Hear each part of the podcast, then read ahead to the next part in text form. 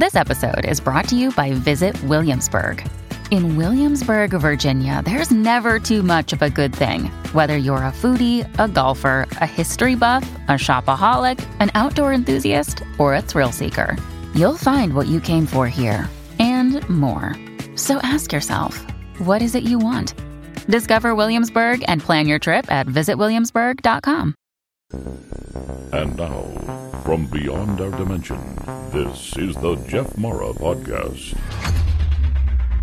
Here's Jeff. My guest is Kelvin Chin, life after life expert whose past life memories reach back 6,000 years. He is also the executive director and founder of both the Overcoming the Fear of Death Foundation and the nonprofit turningwithin.org. Kelvin, it's nice to have you back and welcome. Yeah, it's great to see you again, Jeff. So, for those of you who don't know Kelvin, he was on before and he was podcast number 622, and it's titled Man Escapes Death While Being Outside of His Body. We talked about that incident as well as about his life of being a, I guess you could say, a master meditator as well as meditator yeah. teacher. 50 years now, yeah. Over 50 years. I don't think we even spoke about your past lives at that time, and I was surprised to find out about your new book. So let's get into it. Sounds good. When did you start remembering these past lives, and how did it happen? It's interesting. Uh, I was in my mid 20s. Uh, I was about 26 years old. And what's interesting is I didn't even know that it had anything to do with past lives at the time. I didn't even believe in past lives, quite frankly. But what happened was I had a dream. I had a really, I mean, what people would call a nightmare. I had a really, really upsetting dream, uh, more upsetting than anything that I could ever remember previously having. And I didn't know anything about it other than it was upsetting. And then about six or eight months later, I was telling a friend of mine, close friend of mine, that I had a really upsetting dream and he finished it. I was like, what? He described it to me. He told me what I was wearing. He told me emotionally, he described what he saw. What, and I said, what are you talking about? And he said, yeah, that I, um, I said, how do you know this? He's, I, I found you 2000 years ago. Hmm. That's how I found you. So you're saying that he knew you 2000 yeah. years ago. Yeah. And he found me lying in a ditch crying. Now, was he a person that was already into past lives? Well, the thing is, it's interesting you ask that because I sort of knew that he had said stuff about it, but I discounted it because I didn't, like I said, I didn't believe in past lives and stuff. I thought, yeah, yeah, he's a good friend of mine, but he's making stuff up. You know, I, I, kind of ignored it. You know, I, I, I was, you know, polite and everything. He's a good friend of mine, but I was like, yeah, okay, he's a little bit, you know, maybe he's a little bit kooky, you know, and, and so I really didn't um, pay much attention to it until then. But yeah, he for a couple of years, evidently, he'd been saying stuff to a few of us, and we would be like, "Yeah, okay, yeah, George, okay, all right, great, yeah, wait, what's for what's for dinner?" You know. Do you believe he's a member of your soul family, and you've had yeah. many past lives together? Yeah, yeah. People use that phrase "soul family." I, I think that that's that is the case with with him and me and several others. My kids this lifetime, for example. But yeah, uh, we figured out, we triangulated, maybe it was 10 or 15 years later. I had another experience, which I mentioned in my in my new book, um, where uh, I I had a, a memory of being a, a, priest in Egypt. I've been a priest in Egypt, ancient Egypt, like several times. I'm not exactly sure how many times, but several times. And uh, one of the times I remembered being with a you know, in, from our perspective now, an ancient Hebrew guy named Joseph, and and and I had blurted out some stuff during my meditation about this guy Joseph, and he and I said, George, I'm saying this weird stuff. This was the I think in the early 90s or something, 1990s or something like that. And he said, You know who Joseph was? I said, No. He said, It was me. It was him. so like 4,000 years ago. Now, you come from a science background and you're even named after the man who created absolute zero. Can you talk right. a little bit about that? Yeah, yeah. I, I, eh, eh, that's one of the reasons why this lifetime anyway. I, I didn't have any belief in reincarnation, past lives, or anything. I just thought it was a bunch of fantasy. Um, I have a science background. My mom and my dad were both scientists. My mom was a chemistry major at Boston University. She actually, before I was born, she was a chemist. She worked for Star Market or Stop and Shop. She worked for one of those super, big supermarket chains in the Boston area at the time as a chemist. Uh, and then my dad was a mechanical engineer. So very science oriented. I was a math science guy in uh, you know growing up and so forth in high school and so forth, and then I changed in college, but uh, you know focus, but um, always been science, rational logic, figure things out mentally. That's how I'm kind of wired. Had you already been involved in meditation? Because I feel like if you were, you're kind of on the doorstep of past lives. Yeah, it's a good point. I, I the short answer is yes, but there's a slight no in it in a sense because when I first learned to meditate when I was 19 years old, I was not into anything spiritual. I learned because I was stressed out. I was so anxious. I was so desperate to relieve my anxiety that I learned to meditate. That's the sole reason I learned to meditate. If you had asked me, if you said, if you had said, Jeff, the word to me, spiritual, I would have thought, yeah, I kind of went to church a few, you know, didn't pay attention. My parents made me go to Sunday school. They wanted to get rid of us. they, they never went. They, you know, they, they would go Christmas and Easter to church. The rest of the time, we would go every every Sunday and, and, so that's how I thought of spirituality. So I had a negative view towards it, quite frankly. You know, it was like a uh, it was a place to, that my parents made us go. Um, I never thought of spirituality in the way that I've now experienced it in the last 40 something years. Can you talk about the elements that changed you from non belief into rational acceptance? Yeah, I think first of all, to segue from the last point, meditation clearly was something that changed me internally. I don't know, change is the right word, but opened me up more to myself, I guess is the more accurate way of saying it. Opened me up more to who I was forgetful of who I was. I guess that's the accurate way of saying it because it's like we're all, we all have this larger sense of self. Everybody does, but not everybody is accessing it or maybe even remembering it. And I was not remembering it when I was 19 years old. But over the several years of meditating every day, twice a day, and and then I, I went on some longer meditation retreats for you know weekends, week long, month long, that kind of thing. Um, I started opening up more. Uh, you know, first, obviously, I got rid of my anxiety, but then I started opening up more consciousness wise to uh, my, we could say, my larger sense of self. Um, and that really opened me up. So it, had this experience going on, and still my rational skepticism of what am I experiencing? Do I really feel connected? Yeah, I do really feel connected with, you know, all things in in my environment and then larger and larger and then felt like well i'm connected to everything in the universe animate inanimate. Well how does that match up with my science background and rational thinking and so forth? Immediately when i first was 19 20 years old the first thing i did to kind of square that circle so to speak to use that phrase um, was i volunteered to be in some of the first medical studies ever done on meditation in the United States, on any kind of meditation, was 1970, 71. And it was a Harvard, Harvard Medical School professor who was doing um, some experiments. So I volunteered. So that's how I first tried to go, like, what's going on? I feel better from doing this eyes closed thing called meditation. What's work? What? How's that affecting me scientifically, you know, and when I say biologically, right? So then I started connecting those dots and the, the dots. But after a while, you can't really, it's difficult to connect the dots. You start having out there kind of spiritual experiences like I did, you know, five, six, seven years down the road. Um, that's when I stumbled upon, I don't know, in the 80s sometimes. This was after I'd already started having these what I considered weird, odd, unusual experiences that I later realized were past life stuff.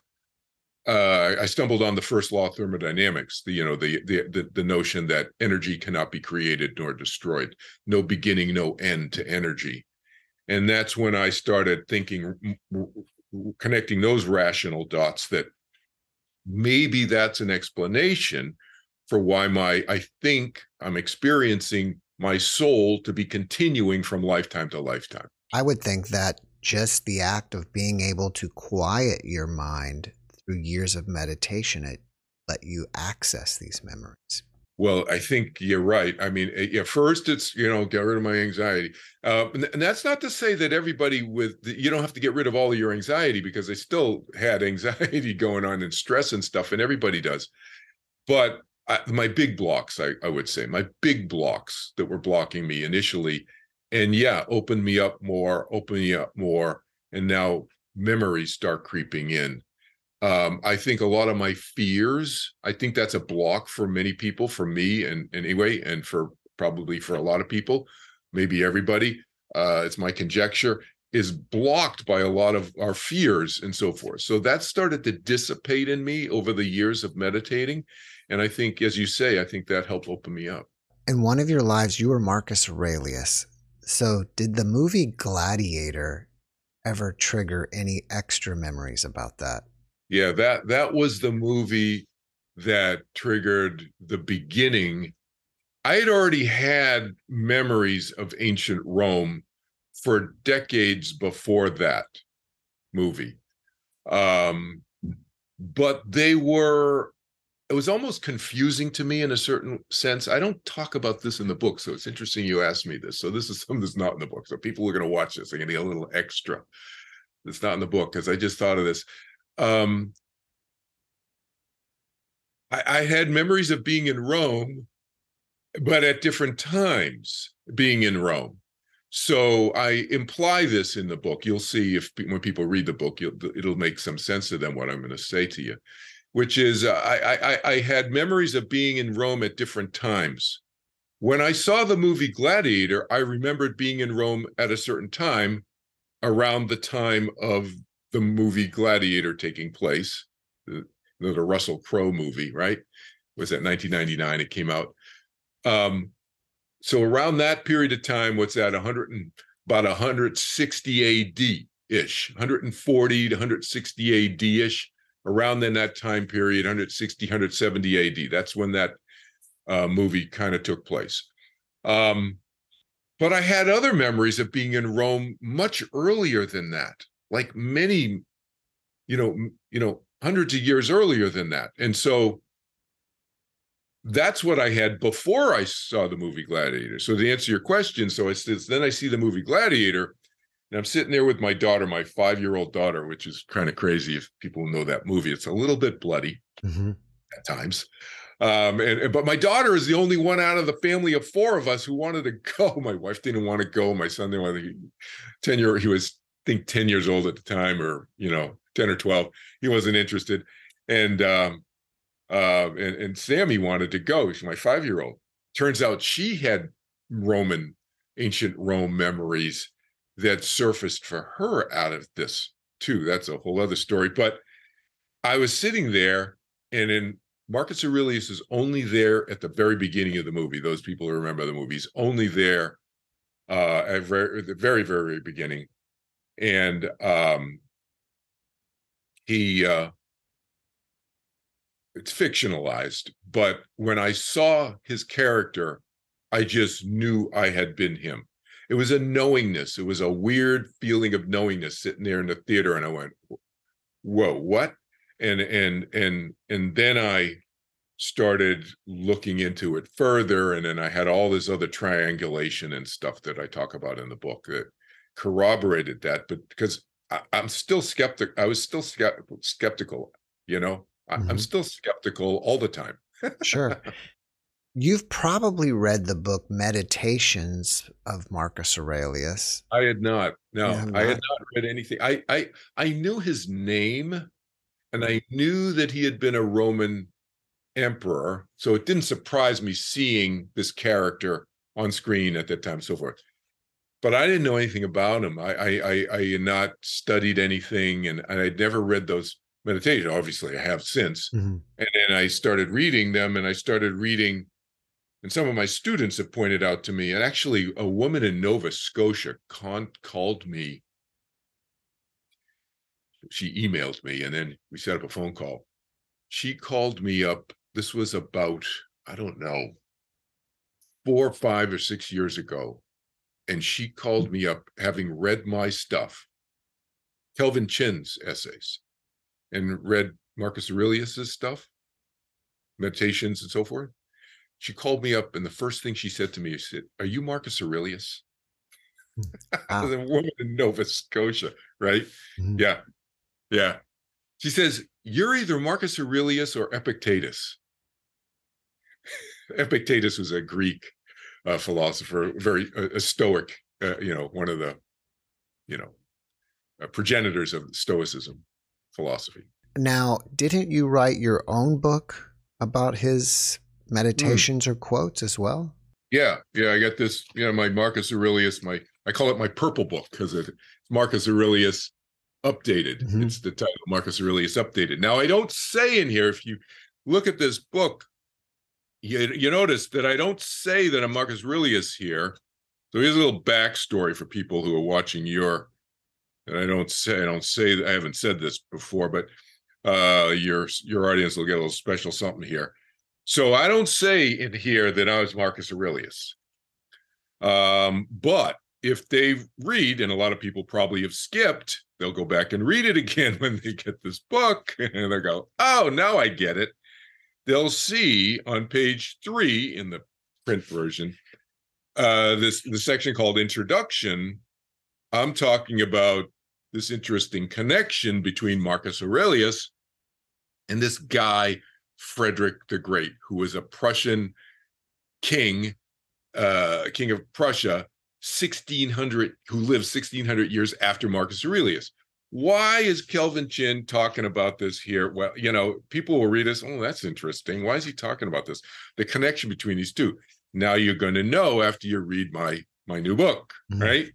And the other thing is, if you have this print version and you look in the lower corner of the rear cover, if you look carefully, that's Marcus Aurelius when he's around 14, 15 years old or so. There's a light shadowed picture of Frederick the Great. If you look in really closely, my daughter put a picture of me there very, very faintly. Now, a lot of people are going to look at, they won't even see me. Mhm. They won't even see me. So that's an inside scoop for your uh, That's cool. your audience. That's really awesome that you did that. I didn't want to come out at that point.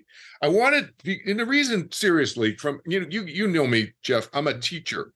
I'm not a preacher. I'm not trying to change people's beliefs about even reincarnation or or believe that I say that I think I am who I am. That that that's irrelevant to me. I'm a teacher. I teach ideas. I'm trying to help people reduce their fears and stuff. And so I wanted them focus on the ideas in here, not on the guy who wrote this book. I wanted them to just look at this as, um, you know, 67, a collection of 67 essays on different ideas, which it is. But you'll also notice that at the beginning of the book, here's another inside scoop for your audience.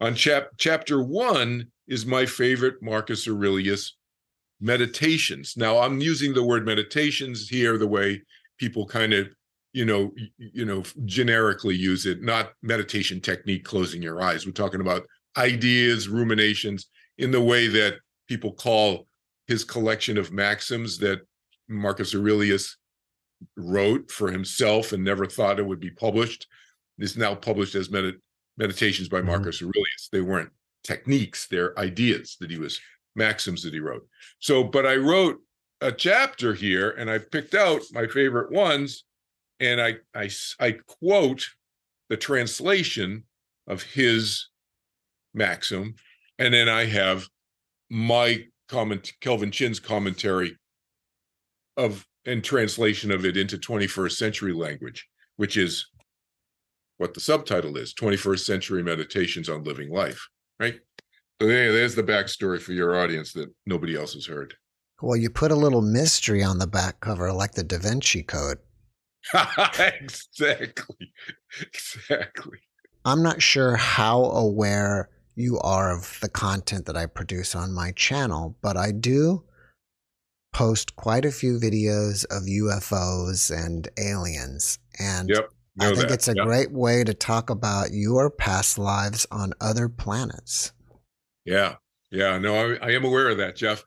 Uh, yeah, uh, I had a past life, or at least one. I, I may have had more. Again, in the book, as you said, we're going back six thousand years, a couple of dozen lifetimes. I have memories of how many lifetimes I've had, even over the six thousand years, eh, or before the six thousand years.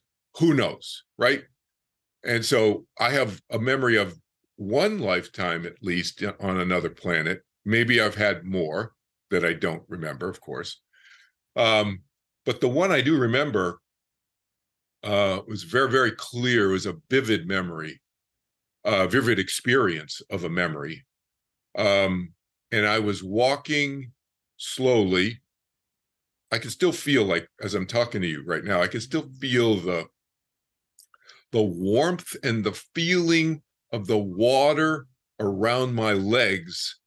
I- was I was in shallow water. I was probably in uh, you know calf deep water, walking through a, a, out out of a, in, an inland sea, and it was um the it was a it was a feeling of water around my legs that I can still palpably feel that was a different feel from any water I've been in on planet Earth. I don't know how to describe it other than that. It it, it just felt different um on my on my on my body. Um I I, I my vehicle, my ship, my vehicle was behind me. I didn't look around in the experience in the experience to see what it looked like. I just knew it was there.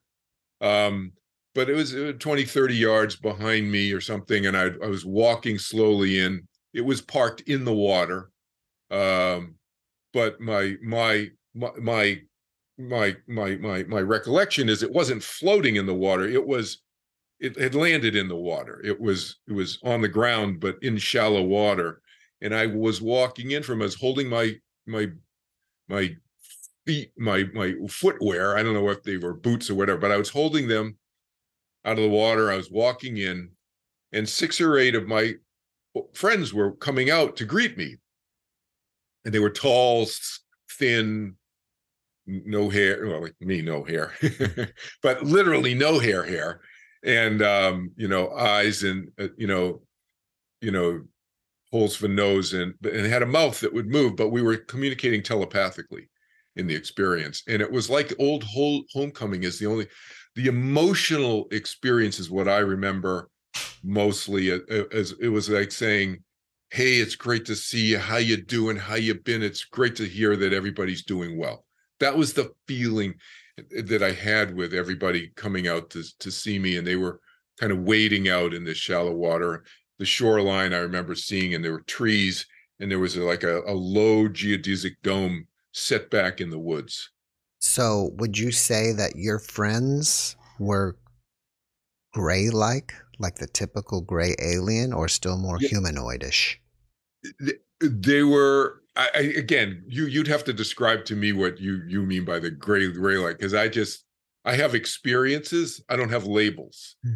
so um tall thin The classic alien you see with the big almond eyes, kind of a triangular shaped head. They're usually Sort gray, of, sort of. grayish in color. yeah sort of I, I I- i don't know if they were grayish in color and uh and the and the eyes were not as big as i've seen pictures of what you're describing so sort of kind of but not exactly i guess i would say Some of my guests will talk that all timelines, past, present, and future, are happening at the same time. So, is it possible that that was actually a future life? I get, you know, possible. Who knows? Uh, you know, possible that anything is possible. But my experience is that time is sequential. My experience is that um that I I think I consider that not a future experience, although there was there's elements in it. Probably my ship, if I turned around and looked at it, but that's my sense, is would be futuristic in terms of planet Earth in 21st century. But I think it was a past experience. My experience of time, time I define as a measurement of change. And I, I don't just define it. That's the general, generally accepted definition of time, is that it's a measurement of change. Well, if time is, in other words, it's not a subjective experience. People can have a subjective experience of time.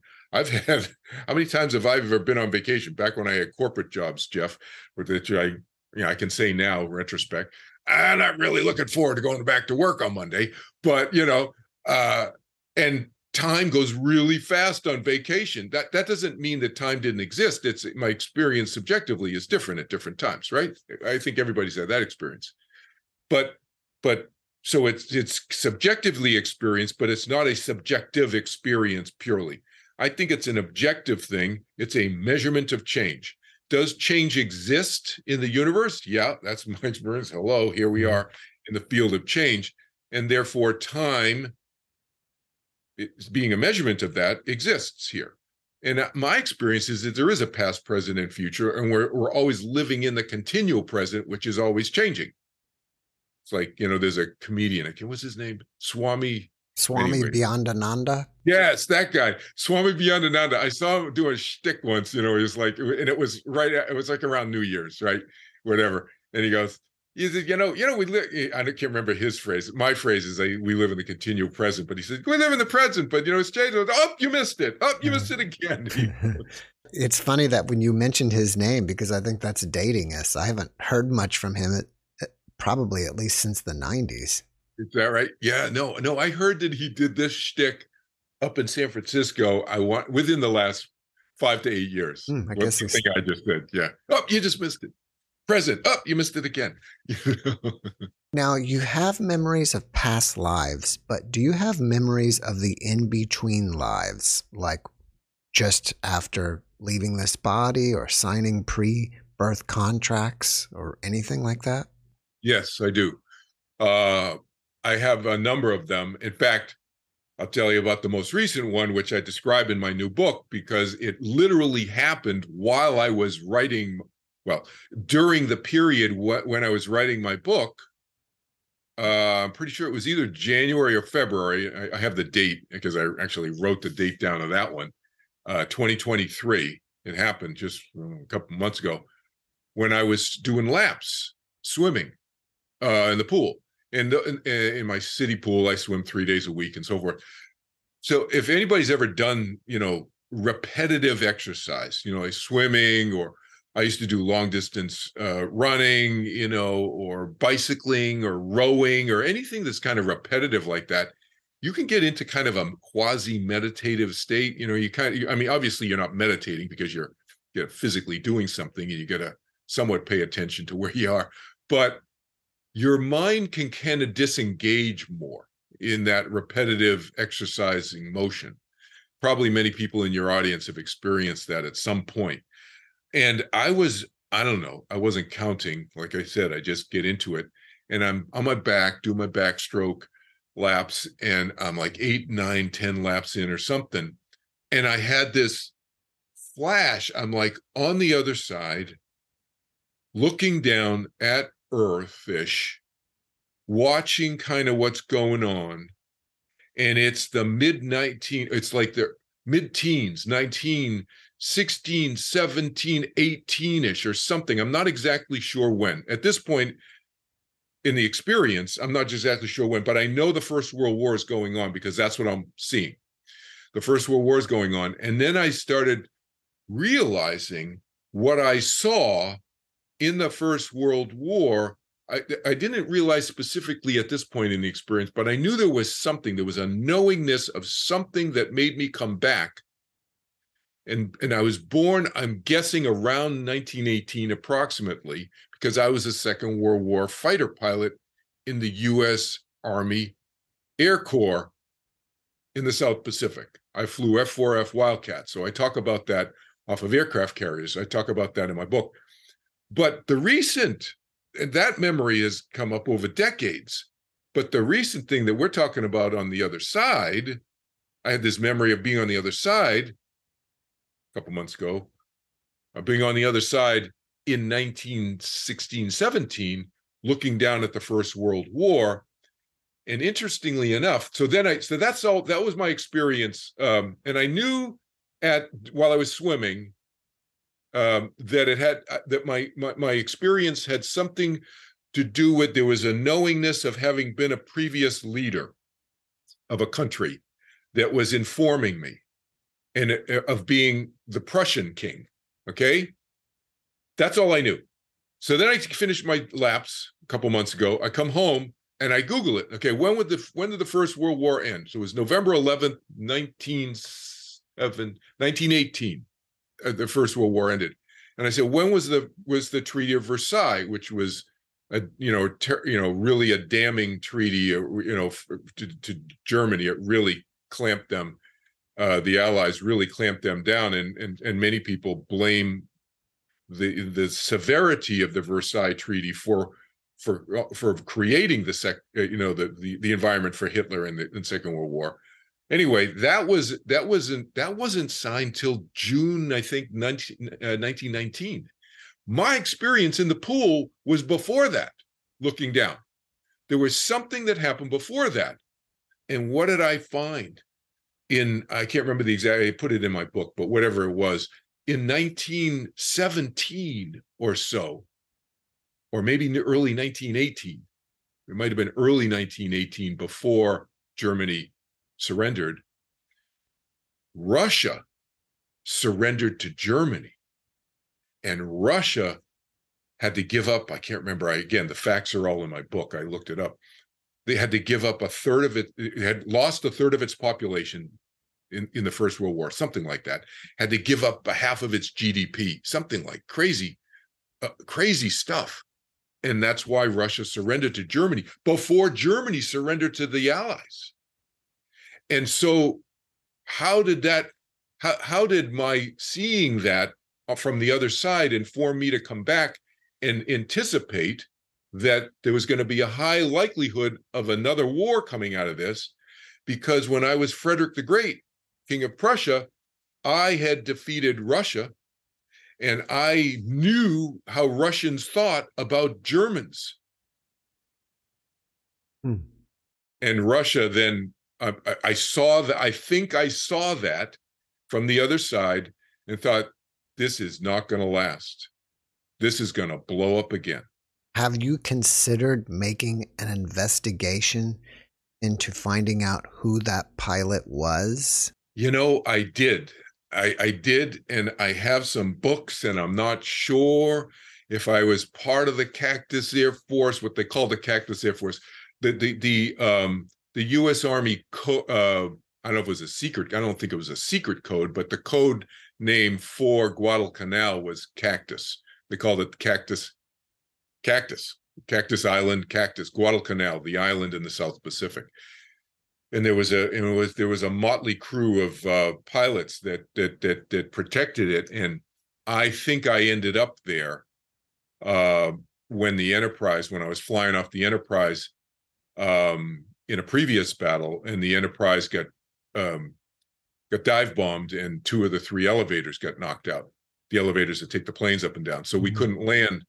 A lot of us couldn't land. Some of a few planes could land, but most of us couldn't land. So we landed on Guadalcanal some temporarily and some stayed there longer. I think I stayed longer based on triangulation of other memories that I had being in a jungle island and so forth. Um, but uh, yeah, so uh, hard, hard, hard to say all these little facts. You know, you, you kind of try to piece them together. In one of your past lives, you were Simon Peter. Can mm-hmm. you tell us a little bit about what Jesus was like? Uh, yeah, I um, that that memory came uh, when I started uh, having this spontaneous experience of being crucified upside down, and the details of which I get into, you know, obviously. Um, but it it was um, happened on a, during a meditation retreat, and it, you know I was with about seventy five guys in the group meditations, and it was happening to me every time for the whole two months. Um, the experience with Jesus was similar and different from the way it's described in the Bible. I think, you know, the Bible describes some things accurately and some things a little bit off in terms of my memory and some memories of my friends who I know now who also were with Jesus. Then some of us have have have have compared notes. Um, he was a very I think one of the things that is missed in the Bible, one of the big things that's missed in the Bible about him, is how sharp his intellect was, as how, uh, as how astute and intelligent he was.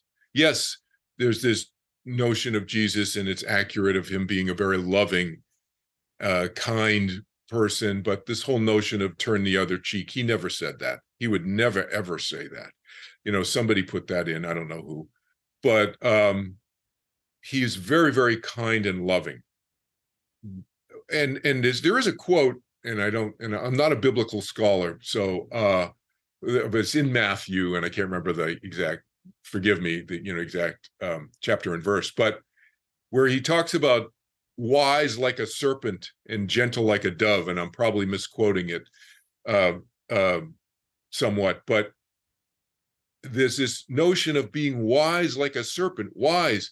Most people are focusing on the gentle part and they think of jesus as being a gent he was gentle that's not to say he wasn't loving and gentle and kind but he he taught us how to be wise and astute and discerning is the word that i like to use in my teaching today in the 21st century discerning, discriminating. Now, discriminating meaning discerning, not the negative discriminating way that is now evolved, evolved or devolved, if you could say, since the 1960s, um, with racial discrimination. No, he he he meant discrimination in discerning in is that a good person or a bad person? You know, who are they? And and loving he defined as loving the other person for who they are, not who you wish they were, not who you want to make them out to be in your ideal image. He would say, no, don't make people out to be what they're not. Don't make them in, try to make them into what your ideal image is. Accept them for who they are. That's how he defined love. So he would say, if somebody is being abusive and cruel to you, you deal with that by however you need manner you need to, including walking away and leaving them behind you in what I call my Kelvin Chin 21st century language, in your rearview mirror, he would say. That's being wise as a serpent.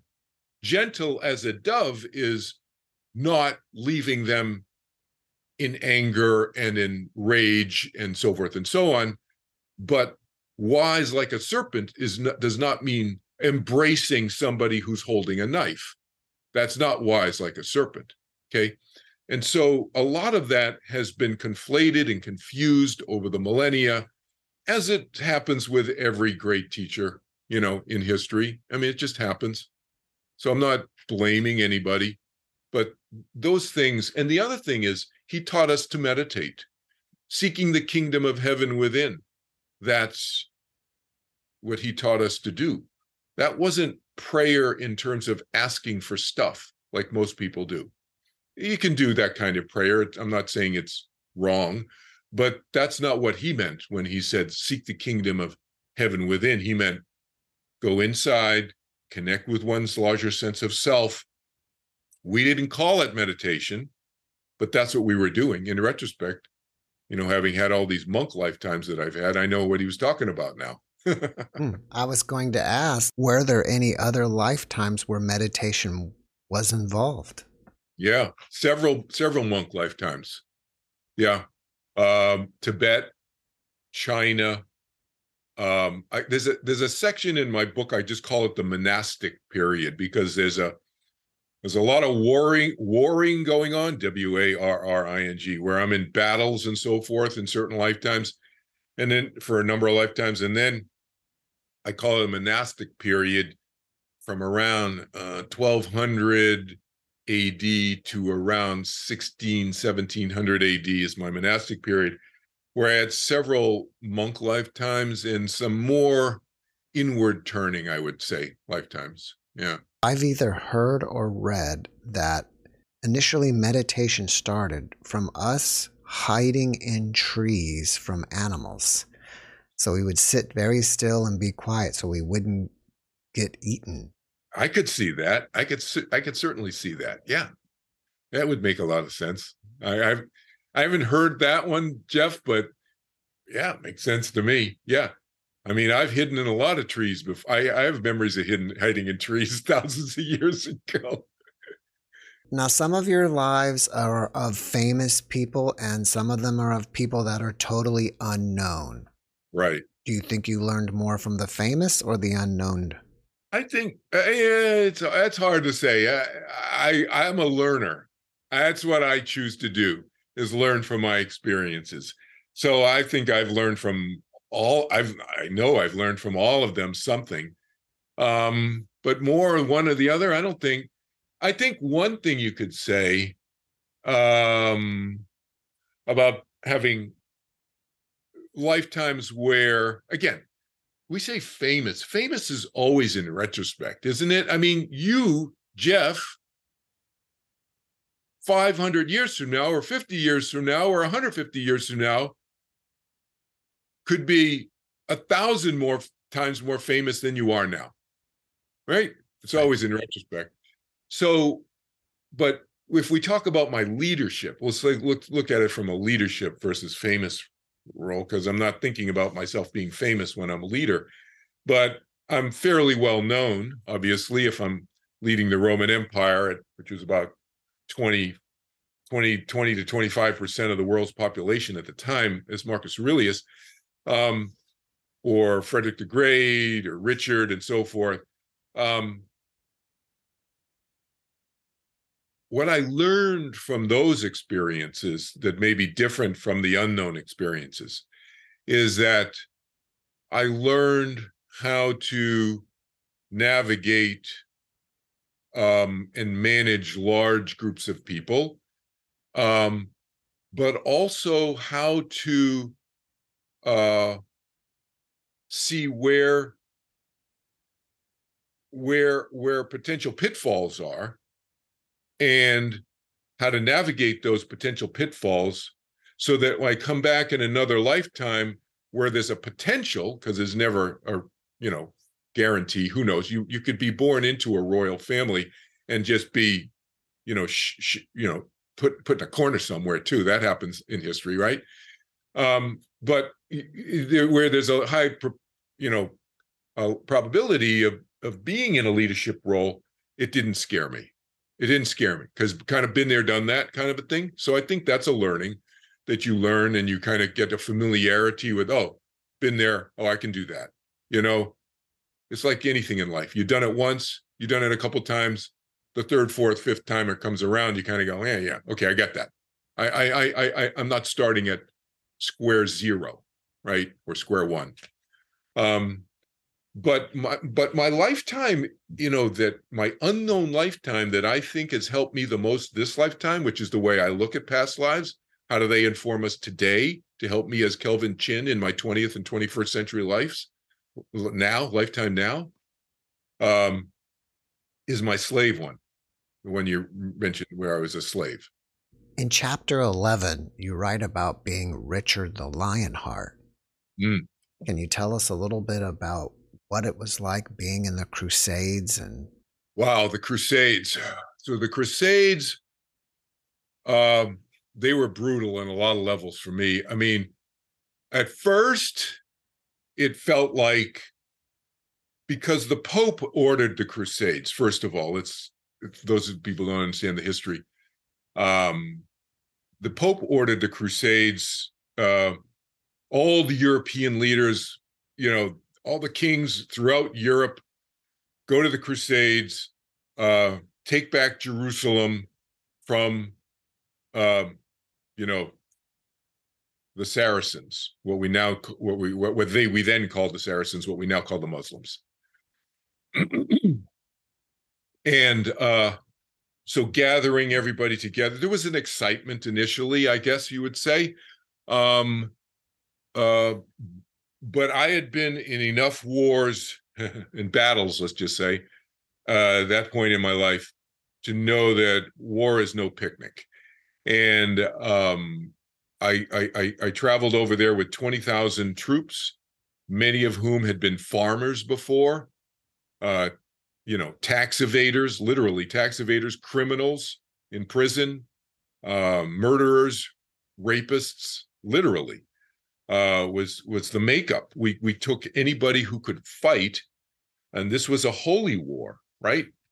Uh, on behalf of Christendom, uh, Christianity when you once you get there it's like and you're in battle and you're in the desert and you're wearing all this chainmail and you have like 30 40 pounds 50 60 pounds uh depending on how much armor you have on um your helmet you know your swords everything your battle axes and all that. In the desert um it's brutal just physically just in the heat. Um the supply line to have enough water and food and all and all of that. So you know i remember being in battles and i and i get into this in great detail in my book. This is that lifetime being in the crusades in in in in in in, in other battles in europe um it's probably the lifetime i have the most memories of the most really visceral um detailed memories of that of, of all of my 24 lifetimes is that one. Um i can taste the grit of and the feel of sand in my mouth and the feel of a my broadsword going through body parts. It's kind of you know i don't want to get too graphic here but um you know i was a huge man then i was six foot five 230 235 pounds um, so I was about 300 pounds with my armor on and everything uh, on horseback. On our, we had 1,400 pound war horses. You know, we'd ride our regular horse, eight, eight, 900 pound horse, a regular horse. And in, in battle, we'd had four, uh, the knights, we had 1,400 pound war horses. And I'm, and I'm fighting men who are 100 to 150 pounds lighter than I am and, you know, a foot smaller than I am. Um, so it was a, a, a, really a brutal experience in battle and so forth um you know a lot of strategizing et cetera et cetera but the other emotional thing that i remember from that lifetime that was very moving for me and disturbing quite frankly and i think shifted my subsequent lifetimes and choices that i made was the um we'll just call them my run-ins with the Pope at the time, and um, how I started to see that the Pope had uh, personal ego uh, and political agenda that far superseded any of his religious uh, aims in terms of the Crusades, and that really bothered me. And and finally, I just I called it quits, and we had a truce with Saladin, who was the leader of the Saracens, the Muslims at the time. Yeah. And we we left. Do you talk about your past lives with your family? And if hmm. so, mm. how do they react to it? Um, well, they've had their own memories. My my my kids have. Um, you know, obviously I've you know, I've told my my my wives previously that, you know, before we've gotten together, you know, so that they know what they're getting into if they're marrying me. um, full disclosure, as they say. Um, and I appreciate the fact that they've kept it private for all these years. I never thought I'd be talking about this stuff since 1977, you know. Friends, family, there's a close group who who's known about this. But um my kids, yeah, my daughter and I have been together several times that I talk about in the book, and I that I have very clear memories of. My son, I have clear memory of being with him in a more recent lifetime. Um, and um, sure, I've been with him many other times as well.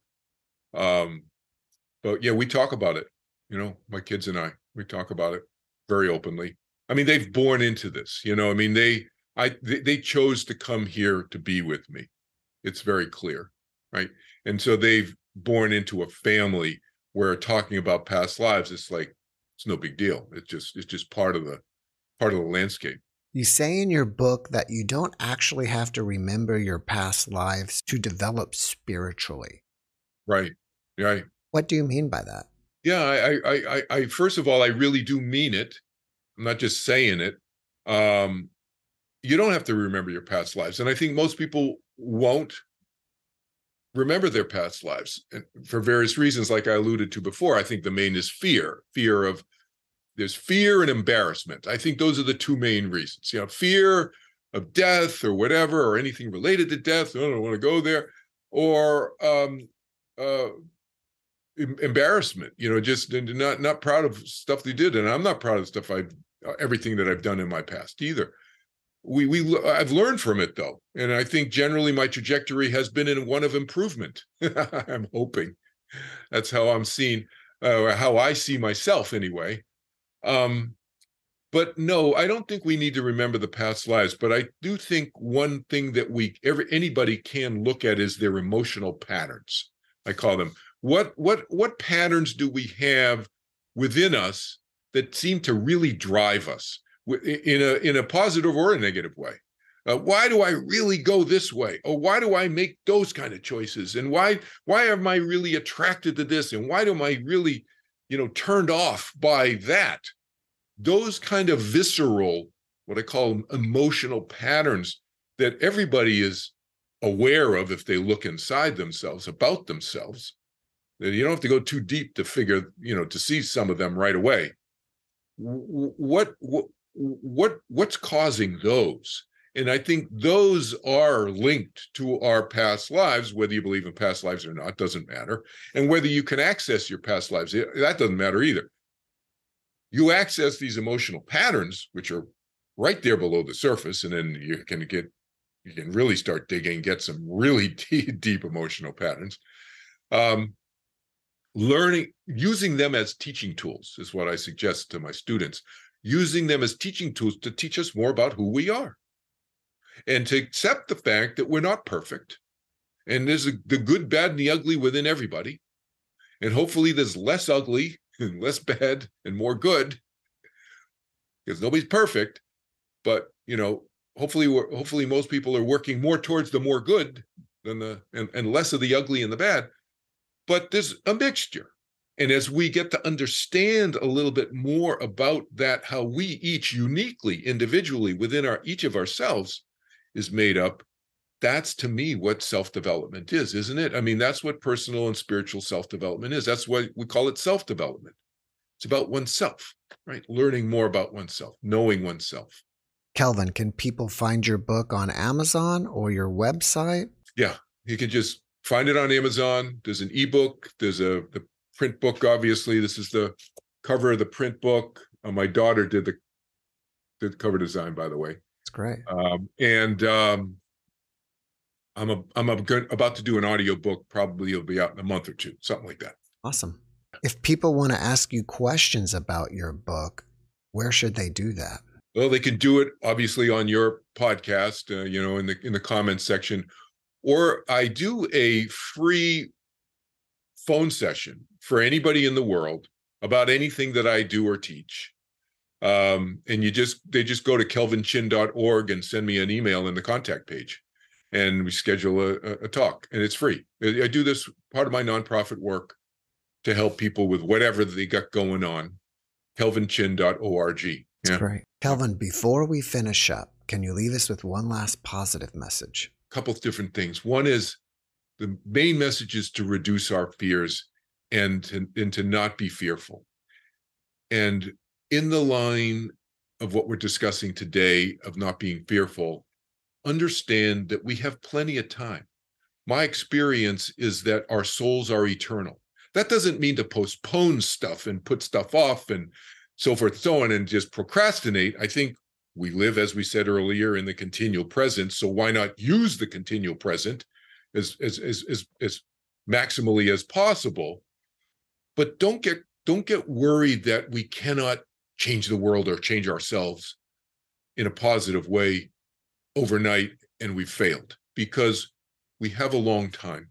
We have eternity to work things out, work as quickly and as efficiently as we can in the present. And on that continual present is built our continual future. Kelvin, thank you for that message and thank you for being my guest. Thanks, Jeff. Good to see you again. Likewise. Thanks for watching the Jeff Mara podcast. I really appreciate you. Another way to show support is through YouTube memberships. And if you do, there are loyalty badges and other perks depending on your level of membership. All you need to do is click the join button underneath the video to find out more. Thank you for your support.